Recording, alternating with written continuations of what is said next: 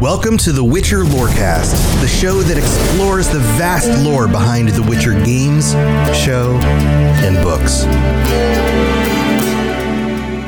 Witchers, welcome back to the Witcher Lorecast. This is your host, Tom, or Robots, and I'm here with Toasty, my. I don't even. What are we even anymore, Toasty? I don't even know. Uh, I know what we're not, Tom. Lovers.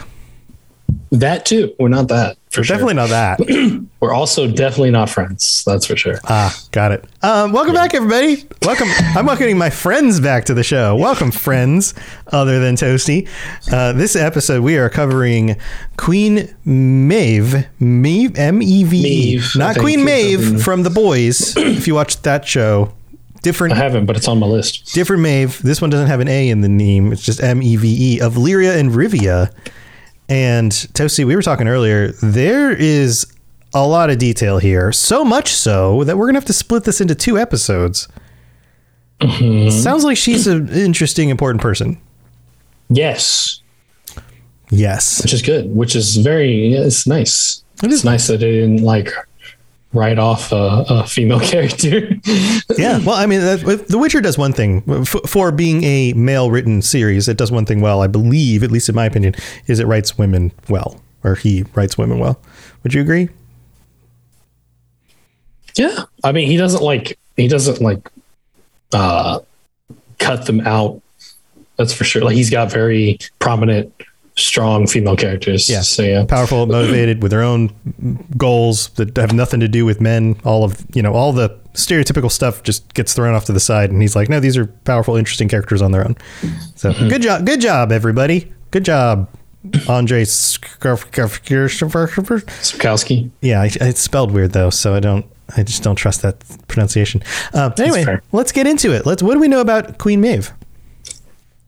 All right. Well, Queen Meve, uh, uh, also known as the White Queen, the Merry Widow, uh, and the daughter of Raven.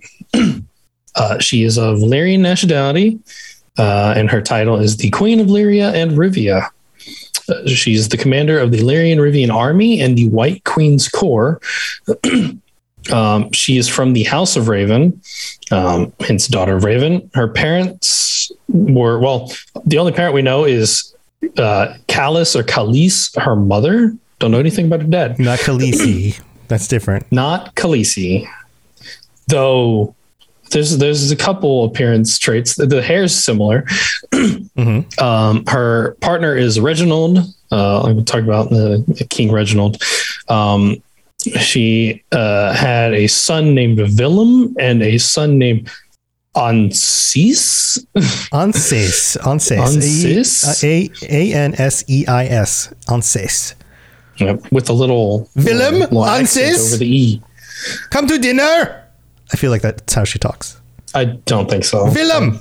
Anses.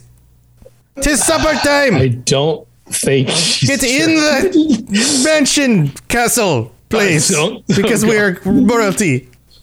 No, you don't think she talks like that? I don't think no. All right. Okay. I don't think so. Um, she has an unknown number of sisters, at least two brothers. She's related to Calanthe, as a distant cousin, Foltest, also a distant cousin, and Demavend the third, uh, as cousin of an unknown degree. Because all the kingdoms are all related in some way, right? Yep, basically. Basically. There's like one family a long, long time ago. We're just like, yo, we're in charge here. Yeah, they all just off. divided up and then remarried across each other, just like Europe. Yeah, basically. yeah. All right. Uh, so a little bit about her appearance and personality. Uh, I got a little quote. Um, uh, says we're all we're admiring your beauty. That too, me. We all know you can find a solution to everything. You have a woman's intuition. You're wise, and it continues on with other other. I can't think of a word. Pleasantries, positive qualities, compliments. Sure, probably. Yeah. Um, as said by Henselt and Vizimir II in uh, Blood of the Elves. Henselt, I- William, Ansis. Stop. No. No? Why are we German all of a sudden? Because Like, that's what they sound like. oh my God. That's what you think. You think they sound like. That's what I think they sound like. Sure. Okay. Yeah. Fair enough. Uh, by August 1267, when she was nearing 40, Meve's hair turned grayish white, although they appeared blonde from a distance. Combined with the white coat of her horse, uh, they earned her her moniker of White Queen. She's Uh, like this- Geralt. Maybe she was witcherized and nobody knew it. I mean, she, she badass. Badass. She can do some cool stuff.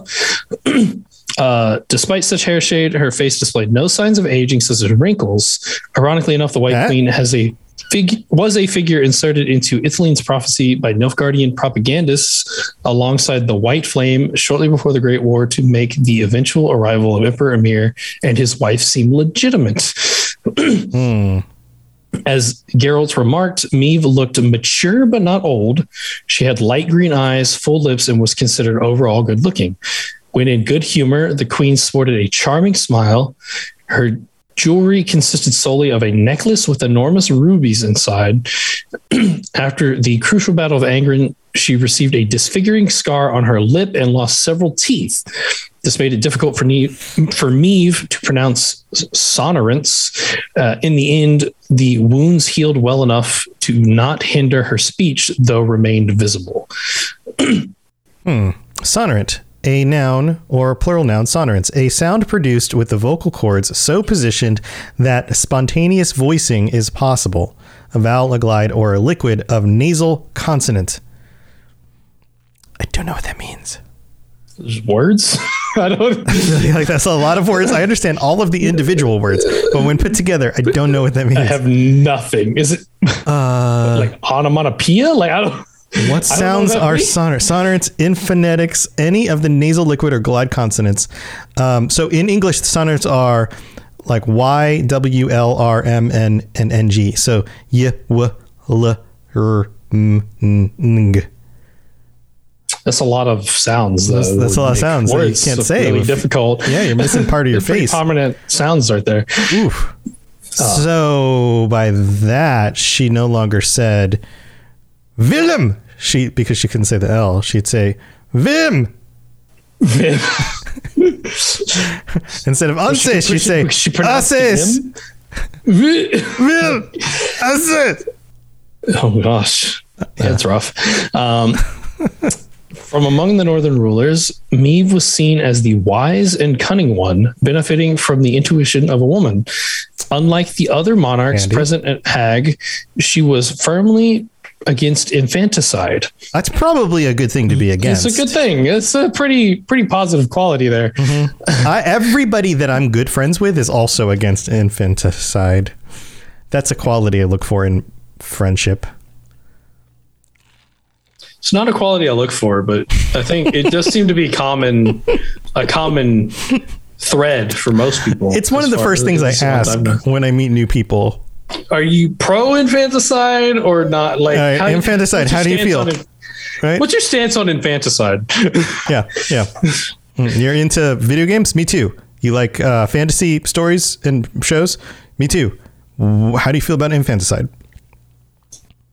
You know, like I, I'm kind of like middle ground on it. Uh, Kind of neutral. mm, right, okay. I don't know. I don't know. We'll we'll have to we'll revisit this topic. Yeah. The queen was a mostly quiet participant in royal deliberations, but when she did speak, she tended to cut to the heart of the matter and all listened to her. Though not overtly religious, Me would silently pray to Melitele when terrified.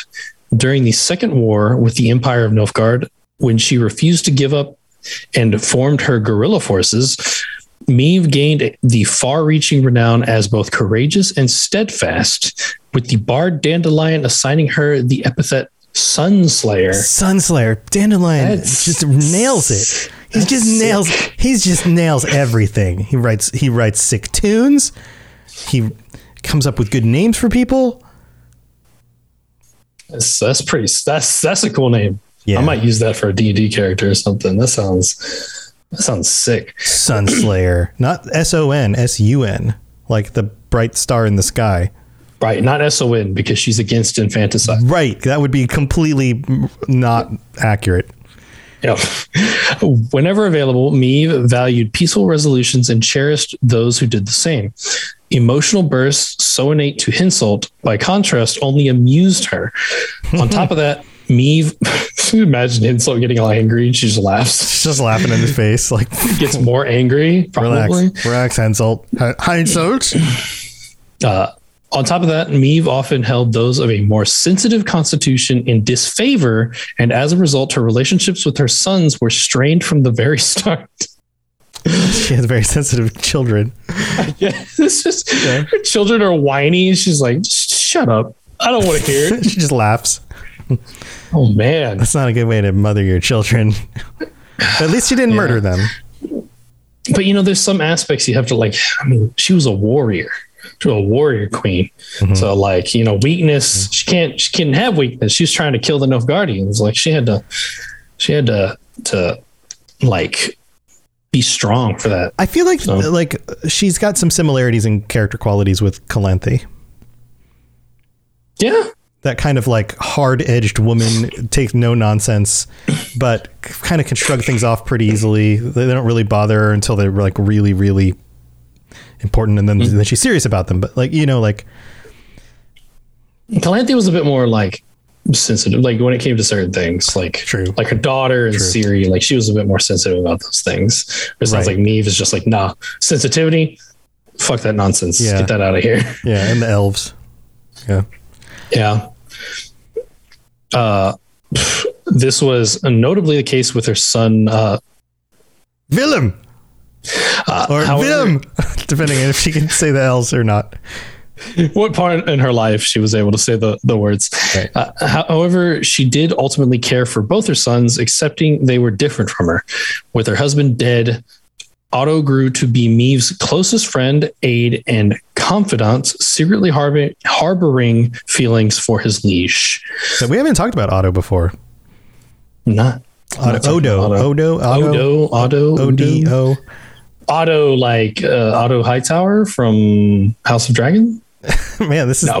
this this all, all the fantasy stories are all just melding together here. Yeah. Well, I mean, like if that was the case, she should drop Otto as soon as possible. He's he's proven to be pretty not good. He's a I mean, real he's a real bore. spoilers. He's he's really he's not very good in this. I bet Odo's much better than Otto. probably.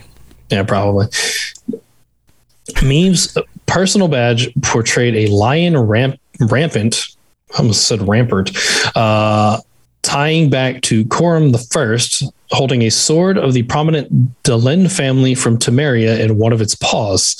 She also used elongated royal pennants in colors of her kingdoms, flown in cities and castles where she stayed. So she specifically had the lion pendant, even though the we talked last week about the symbols of Lyria and Rivia with the what we call the chicken. It's an eagle, but the eagle and the um the like the diamond shapes. What were those called? Uh, lozenges. Lozenges, yeah. So her specific badge portrayed a lion. Mm, and I did, I did send a picture. I want to show that to our I gotta open it up. video. What? Where? Oh, there it is. I see it. I see it. I see it. Um, yeah, I'm pulling it up. So uh, this auto guy, do we know anything about him other other than just like he was one of her kind of servants? Uh, Not not really. what? there's apparently multiple people named Odo. So, uh, oh weird. yeah, yeah, yeah, yeah, yeah, yeah, yeah, yeah. I'll, I will, I will find out. I will find Yeah. out right now as you pull up the picture. So this uh this symbol is it um and you can see the lion well it's when you think of like uh this seems very similar to like English royalty like the lion sideways kind of standing on its hind legs with a sword and then you've got the um the other like combination flags of like the Illyrian and Rivian colors. So you've got like the, the blue and the yellow, and then the red lozenges and the yellow behind the eagle. But then you also have on the shield shape, like the top left and bottom right, like everything's divided into quadrants.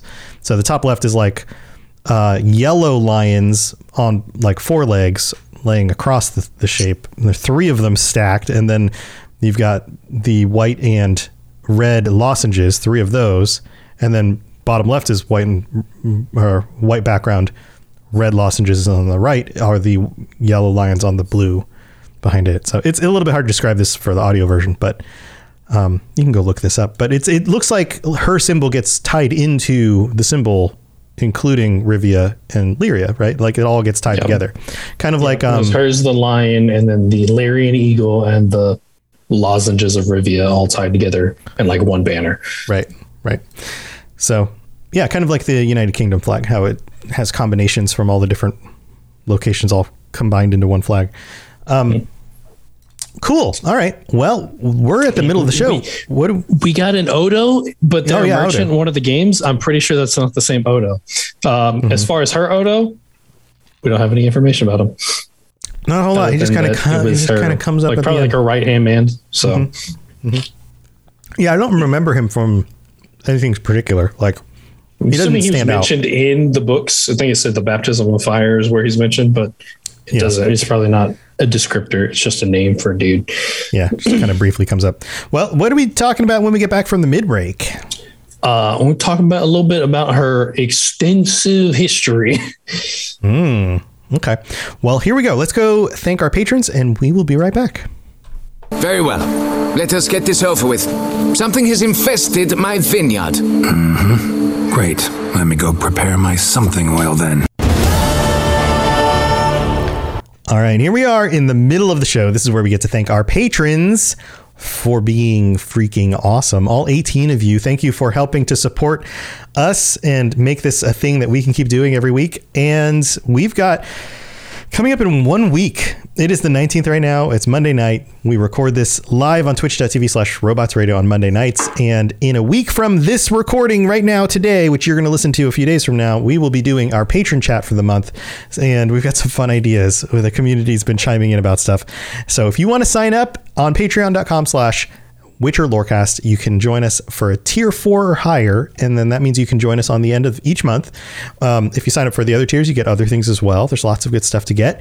And just a reminder, we actually had two new uh, two patrons. We had Crow signing back up last last week, and Rob the Princess is joining us. So this is going to be fun. We're going to have a, a nice group going into next week. So that's what's going on with the Patreon. Thank you to everybody who supports us, and a big shout out to Ben of Tamiria and Jared M for being our higher vampires. Awesome stuff. Thank you for being here. And then also, we don't have any new ratings or reviews to read out. But uh, definitely big thanks to you if you take the time on Apple Podcasts or Spotify or any other service you listen to us on. If there's the ability to leave a rating, then you do that. Thank you so very much. If you leave a review on Apple Podcasts with five stars, we'll read it out as well. Dusty? We we we we made it past 300 on Spotify. 300 ratings. 300. 302. Five star ratings. You guys are amazing. Thank you so much for that. That's the best. All right, let's move on with the rest of the show. You smell of death and destiny, heroics and heartbreak. It's onion. Right, yeah. So we did kind of a nice overview of her. Why don't we go back to her youth? Like, what what was her situation growing up? Uh, so one of the many daughters, Queen uh, Callus gave the king, Meve was born to the Lyrian branch of an old house of Raven. She grew up at a palace in Lyria. After her mother had been removed, the new queen gave birth to at least two sons. Interested in the military rather than the needlework or dance, Meve had been initially refused fencing lessons by her parents and thus had to sneak into the kitchen and practice alone or with her brothers. Though tutored by a host of governesses, the princess would still climb trees and read memoirs of generals instead of romance. Nice. Um, so, like, just a little bit of what this sounds like. It sounds like um, her mother, Queen Callis or Queen Khalees, um, is the typical situation of she kept giving birth to daughters. So she was probably, it says she was removed, but I assume that she was killed. Right. And then he took another wife so that they could, uh, Have so that the new wife could give him sons, which, you know, it's totally the mom's fault that she keeps giving birth to daughters. Right, right. yeah. This, I mean, guess this is another one of those historical things that happens where like they they need a, a boy to hand down the, you know, kingship to, And so this kind of stuff happens. Also, one thing I want to point out here is that for when we go into some of the background and some of the history of this kind of stuff, because so much of this stuff is only pieced together through the bits and pieces we get kind of at the periphery of the stories there's not a like the idea that like we don't know the name of the husband, right? Like we don't know the king's Right. name. Like and maybe Andrei Sapkowski knows that, but it just never got written into a story. It might be in his notes somewhere, but we don't have. It's not like J.R.R. Tolkien where we have like the Hobbit and the Lord of the Rings, but then Christopher Tolkien comes around and takes a bunch of his notes and sticks it together as the Silmarillion, and all of a sudden we've got a bigger understanding of the world underneath everything. You know, imagine mm-hmm. just reading The Lord of the Rings and The Hobbit, and when they reference Gondolin, you being like, well, it was some ancient city. That's all we can tell. like, that's it. So sometimes that's why this stuff sounds the way it does, is because, Watching the Rings of Power now and not having right. Yeah. Yeah. here, like, what is the what? what is, What's that don't know this Noldor? What is that? Yeah. What is all this? Yeah, Uh, but that's kind of what we. That's the place that we're at with The Witcher right now. Is that we have uh, only a limited amount of stuff, and they're expanding it with the games and and the show and the um, the tabletop stuff. But as we discussed before, each of those are kind of their own little universes. So they, they also don't always tie back to the same exact history details. Uh, Meve developed personal distaste for the House Obert, long in conflict with the Ravens, and its leading member Greta. After meeting Calanthe, her distant cousin from Cintra, they became close. Among other things, Meve would notice hot-blooded Callie, as she called the Cintran princess, shuffling feet in excitement whenever a handsome man passed beside them. Their friendship and affection resembled true sisterhood more than anything. In time, malicious rumors of incest arose, forcing Calanthe to look for a spouse in remote Ebbing. Interesting. That the idea that they were close at one point is pretty cool. Yeah, I mean, you know, you kind of the, the I'm trying to imagine like because it sounds like you know because we know from what we know of Calanthe now, right? She doesn't. She doesn't give a fuck about men. She's like men. Men ain't nothing. I don't need a man. I'll do it myself. But like back mm-hmm. then, she would get really excited. uh whenever like a handsome a handsome boy would come around Right, it's she's like a little boy much, crazy. i wonder if she like Got burned. well, burned probably, but also just the uh, we know that she got burned. Also, like how much how much did she start like channeling Meve?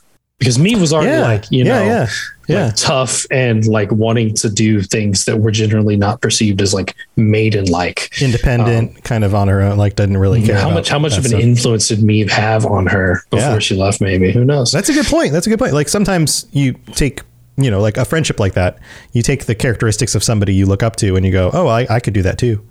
I could, Mm-hmm. you know, why am I, why am I hamstringing myself in this role? Why don't I just be more like my friend? So at the age of 16 well, we know you know young marriage is happening in like this kind of setting. Uh, a decision was made to marry her off. A host of nobles dismissed her when seeing post-practice bruises until king reginald of rivia fell in love with the princess. So they were like, she's too rough. She's, she's going out there beating like other guys up with her practice sword. yeah she's got bruises and stuff we don't that's, that's not that's not appealing That's not womanly. yeah uh, which you know makes me respect reginald a bit more now too Yeah. I mean, Um, maybe Reginald was like, no, guys, you're missing out. That's totally hot. like, what, Yeah. are you, what are you doing? i mean think nowadays honestly oh, man, that's cool. Yeah. Uh, at first, Meve seldom behaved like a loving wife. Trying to appease her, Reginald bought Ophiri tapestries, sapphire studded necklaces, a Koviri lute, all fiercely discarded. oh, Reggie's trying so hard. At last, a full body gilded plate armor prov- proved the right gift. Nice. Yeah, she's tired of being bruised. She wants to wear that plate armor.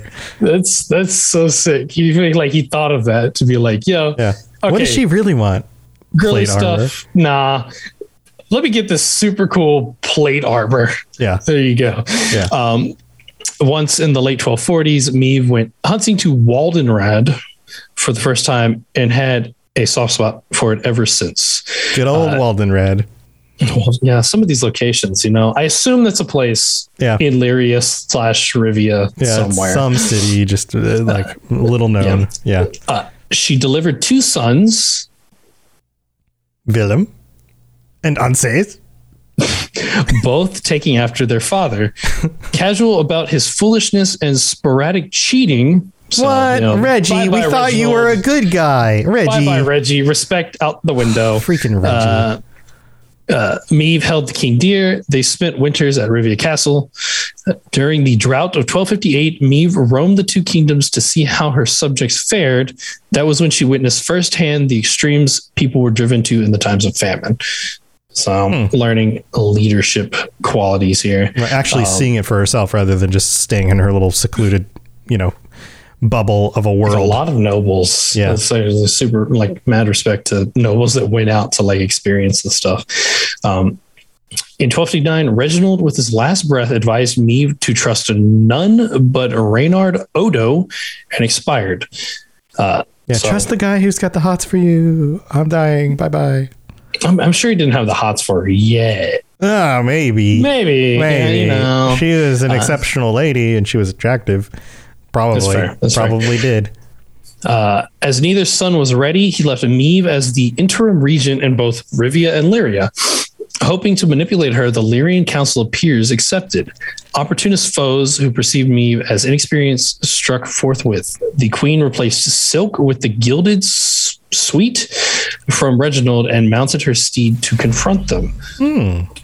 So, so yeah, she was like, "All right, I don't have to act all queenly anymore. Let me put on my armor and go right out to this." uh, so awesome. Uh, this next part is game canon. Uh, the commanders of the Lyrian Rivian army were initially skeptical skeptical of her to the point of ignoring orders. After beheading a few, the rest submitted. I mean, Savage. all right.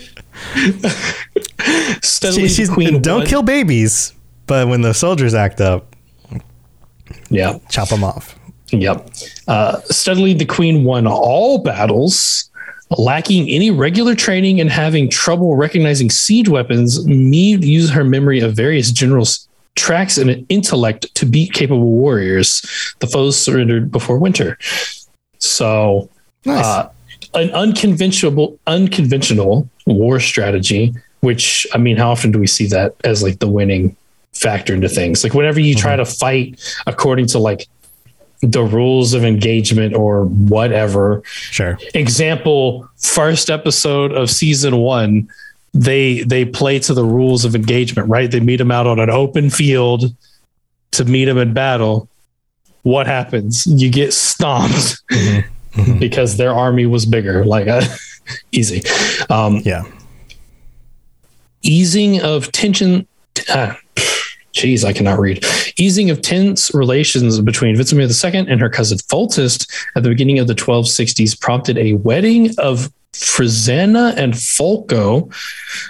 Some of these names are a little. It's not Falca. Folco. Folco. Folco. Yeah, Yeah. two different people. Uh, where Meve sent an ambassador. Around this time, at least before June 1267, Meve entered into a military alliance with Temeria. So she set up this wedding between like one of her uh the people and one of their people. Basically, like this is like a it, it's not family Marriage but alliance. It's, but it's a marriage alliance among your vassals. Yep. Which, you know, is all often how you made deals. Like, I mean, Right. But again, uh, I'm referencing it because it's prevalent right now, seeing how much of an aspect of like how much they've been talking about marriage alliances in the House of Dragon, Yeah. like Yep. how often that comes up. So, shortly thereafter, Black forces wrought ruin on Cintra. Calanthe committed suicide to avoid being captured. At a conference in Maribor, Meve agreed to assist the reprisal of the Four Kingdoms, sending a force with Captain Odo. The Nilfgaardian Empire, soundly defeated at the Battle of Sodden Hill, called for a truce, which she she sealed. Yeah. So now we're up to the events that everybody's familiar with from the show. Mm-hmm. And up to the most recent event from the show, uh, move into kind of moving into the Second War. Uh, meeting at Hagge in 1267, Meve had been summoned to Hagge by Demavend III. Going there, Meve was well aware of Fulcis' long-standing romance with Maria Luisa La Lavaletta. Can you say Courtesy- that? Is that is that French or Italian? What accent would that be? I'm getting Italian from it. I don't know why. I can't do Italian very well. Maria L- uh, Luisa Lavaletta. Um, yeah, I can't, I can't- like that. I can't do Italian very well. I could do the French version. I could do the French version real good. Oh, really? Yeah, yeah. I can. Yeah. I'm not gonna. Oh, okay. Okay, my bad. I thought I thought you were gonna. Uh, courtesy of her spies. At the start, Meve remained a silent listener to Demavend, Foltest of Vizimir II, and Henselt of Kaedwen, occasionally twisting her lips into an ambiguous grimace. Whilst Vizimir talked of the Nilfgaardian threat, Meve lifted her head. She thought she heard crows croak outside, but realized it was just the wind. Basically, just paying attention to kind of everything, like the talks all of her surroundings, see that she's very perceptive, um, while still like not not participating yet, as was kind of her way. Um, as they talked about Nilfgaard, Meve stressed they, unlike the North, could afford to wait before striking. Uh, uh, Nilfgaardians could wait because they had massive Yeah, forces. the and they were in forces. the It just gave them more time to even back up their forces. I mean, because you don't have anything impeding them. Like in this sense of like, you think about the continent and the like layout of the continent. The northern kingdoms are trapped between Nilfgaard and like Mountains. nothing else really. Yeah, like the coast, the mountains, and then the north. Like the, yeah, the cold, the north frozen north. still like mountains and stuff too. So it's like Yeah. you, you'd have to sail away. If that's just not going to happen, they didn't invest that much because there's really only a couple kingdoms that were even coastal. So Yeah. Yeah. Uh, yeah. And, and the weather, and uh, like another, just side note, the weather in the south was better as well. So Mm-hmm. the climate in the north was much more rough. So they could only muster men during certain seasons, you know, come spring through fall. Whereas the Nilfgaardians had a much more mild winter. They could be moving men at any point during the year. Yeah, see that that was like the strategic because I have like read um I've read books like fantasy novels and things where they like like there's like war going on and like one of the big downfalls of like an enemy uh was like that they attacked a location during like the winter time Mhm. like they kept moving their forces north in the winter and like the kingdom the kingdom that they were fighting was like already familiar with the winter they were used to the winters so like a lot of the troops from the enemy force just died from sickness or Yeah. cold because they weren't used to it Yeah, I mean, Napoleonic Wars with uh, as they moved against Russia, and then again World War II as the Germans moved Mm-hmm. against Russia. The winter in both of those situations destroyed the European side of the conflict. Yeah, don't push Russia in the winter, guys. Um, don't push, idea. don't push towards cold areas. Just don't push as Russia the year gets They're later. cold. It's true. Yeah, right. Like just don't go fight in cold places because you're not going to win against people who are used to it. yeah. Ugh. Yeah. Uh, Vizimir praised me for a precise remark, adding that the emperor disturbed a stone resulting in an avalanche, issues with non-humans, the influx of cheap imperial goods, the Scoia'tael, etc. Uh, so basically, they didn't have to do much, and then they created a whole list of problems. I mean, people were buying all their goods, therefore sending more money to the Nilfgaardians, which is the more money for supplies and forces and stuff effort, like that. yeah. Um, and then, of course, we know that they basically mobilized the Scoia'tael, and it became a big problem within their own, like the Northern Kingdom's own safe area. Uh, finding it hard to reach a solution, the kings paused to look at me for guidance. So they're like, Four kings, right? Like we're we uh, we're all grumpy. We don't know what's going on. What about you? You've been quiet, right? Yeah, and also like just the the this the idea of like four kings Mm-hmm. looking to the one queen there and being like, "What? What do you We're not sure. What Right. do you think?" Mhm. Like the amount of respect for that, insane. Yeah. Well, Uh, and she had just proven herself too in a previous conflict where she was able to take on forces that she originally didn't understand and then studied to figure out how to handle them. Right. So she Yeah. kind of proven herself a little bit. and again her like the idea of her unconventional war tactics this is the, that's what they need in this situation because Right. conventional they're going to lose. Nilfgaardians just have more troops. Right. Keep on doing the So- same things. You can get the same results. Yep. Uh, she advised they should opt for decisive action, a thought which reinvigorated inti- uh, attendees who decided to use Cintra as a uniting symbol. Foltest mu- mused its lost heir, Calanthe's granddaughter Cirilla, should be Bum, bum. deemed dead. Meve asked him whether he intended to secretly find her and use Visigurd's volunteers to expand his own kingdom. When her cousin refused, offended that he wouldn't think of offended that he wouldn't think of marrying a child. Uh, Meve snarkily nodded he wouldn't, for he loved Baroness La Valette. They subsequently decided to restore Cintra's sovereignty, but couldn't agree on the princess's husband and king. Meve rejected the idea of her sons proposing one of her knights instead. To get ahead of Emperor Emhyr var Emreis, the king silently agreed to Meve's dismay that the child had to die. Basically, Meve's proposing a marriage alliance to like uh, because I and I do remember this like specific detail from the book of like the idea that whoever married I'm Blurry, uh, whoever married Ciri then basically was then the the ruler of Cintra. And it could like um kind of go back and like rebuild Cintra to what it used to be. And like the idea and but none of the kings really agreed on it. They were just like, if we kill her and then we can just claim Cintra that way rather than because they didn't they didn't want to risk Emhyr's claim to Cintra should he get to her first and marry her first. Right. Because that's what they were so certain that he was going to do. So, Politics. mhm. Yeah.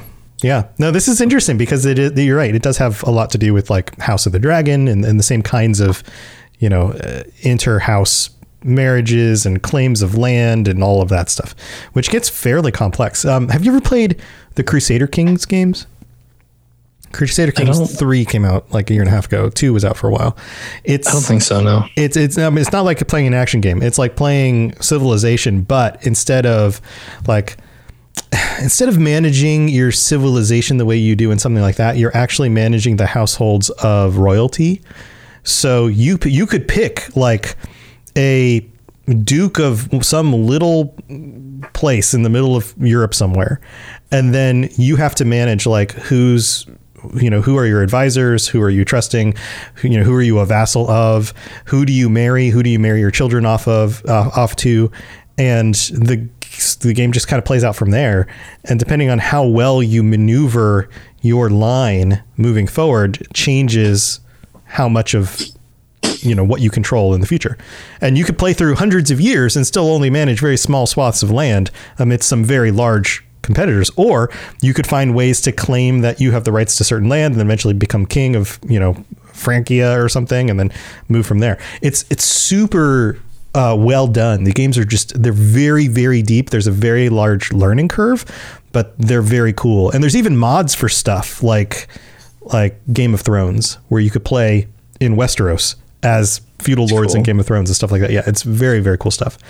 Um, yeah, Switch in Bed says, "How about we just let Ciri pick her own spouse? That would be nice."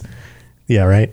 I mean, definitely a good idea. I'd be, I'd be, I'd be cool with that. Yeah. Yeah, I don't think they realized how much of a badass she was yet, and so they I were mean- just like, "Ah, we can just make her do what we want." Yeah. And I'm still like, cause like we, we like Ciri, it's, it's still undefined, like what her like sexuality is like, cause I think, I think there's like, they do tease some stuff and like with, um, with the guy, with that boy from the Temple of Melitele, um, like kind of like they were flirting or whatever, but then like she does later on in the books have like a relationship with a, with a, a woman. Um, it's not a good example because it's like very uh, gross and predatory. But so, and then uh, we're not entirely sure. I don't think Ciri wants to marry a man. That's the Yeah. kind of the vibe I would get from it, anyways. Right. Well, with a lot of a lot of these royalty, they they married for political reasons more than anything else, and then whatever they the kind of person to whatever like. they did after that was up to them. You know? Yeah. Ciri does seem like the kind of person to just be like, nah, screw that. Like, I'm not going to marry anyone. Yeah. I'm going to be Totally. my own person, which she's got the power to back it too. So, like, oh, you got to marry, you got to Yeah. marry this guy to solidify your, your, your ruling. And it's like, uh, I can teleport through time. So, like, how about no? How about I just go somewhere how else? about I don't? How about I teleport? Yeah. no. How about I take you through time with me and I leave you there? Yeah, How about yeah, like it, no, no longer not beheading the bad soul, they're the the obstinate soldiers, uh, just leaving them in other dimensions. Let me take you to a place where there's some uh, really crazy elves. Let's go see. Oh, Have you, ever, have you ever met a unicorn? Let's go. Oh, Let's go don't find a worry, you won't meet one here. They're all dead anyway. They're all, or we can go back in time to when they were still alive and they were probably very violent. oh God, can you imagine that? like, oh, this is what I do with my my my unruly servants. I take them to the realm where elves are in charge and make humans their slaves. Yeah, there like, you go. Jeez. Enjoy, have fun. Yeah, yeah, cool stuff. Well, so you said there's more. There's like, in fact, there's a good second episode we need to do about Meve. Um, Mm-hmm. What are we going to cover next time? Like, what else? What else is there? Uh, a bit more history, a lot about the Second Northern War, and uh, it's it's very involved with the Second Northern War, and then um, a bit of what happens after. Yeah, so kind of moving past the events of what we've seen in the show as of this point, as of recording this today so far. Yeah, because the, the first, the Second Northern War is a lot more involved. First one was basically the Battle of Sodden Hill. We're good. The next Yeah, one was right. actually the war with like Nilfgaard and Scoia'tael and things. So yeah, Cool. Well, well, it's time to wrap up the show. Thank you for joining us, everybody. Toasty, you got cyberpunk episodes out there. Also, Mm-hmm. you've got another announcement.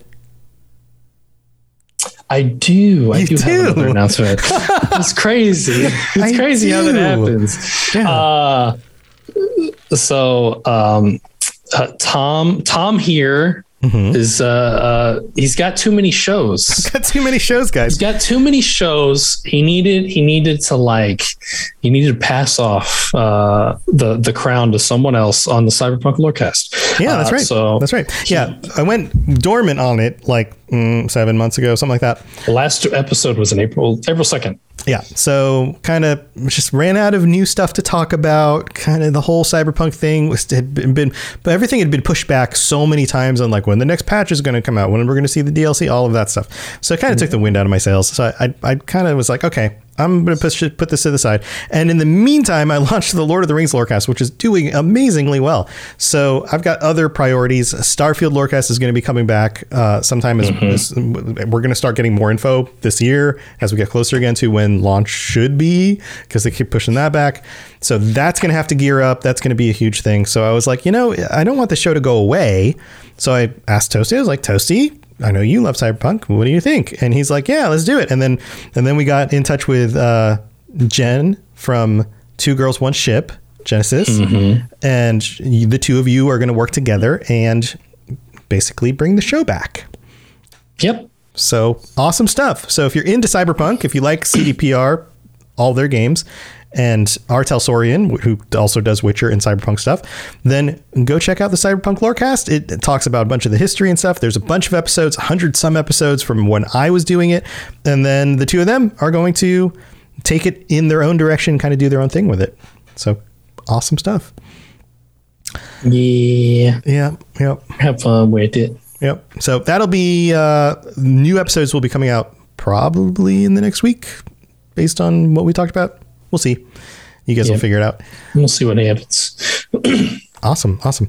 Uh, and then there's all my shows, all of our stuff on uh, Robots Radio, twitch.tv slash Robots Radio. Come hang out with me. I've been streaming in the afternoons on Mondays, Wednesdays, and Fridays. I've got a bunch of other shows. Toasty's got other shows. A bunch of our other hosts have other shows. Robotsradio.net for the whole list of everything. If you're into some sort of fandom, there's probably a show there that you'll like. So go check that stuff out. And that's it for this week. Anything else, Toasty? You good? Uh, follow us on Twitter, The Witch Lorecast. There you go. all right. All right. Well, until next What? time. Stay safe on the path. We'll see you guys later. Bye, everyone. Bye.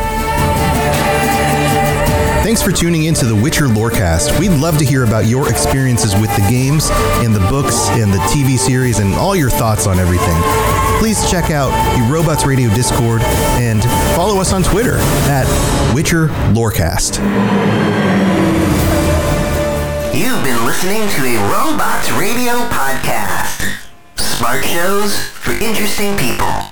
Check out all the shows at robotsradio.net.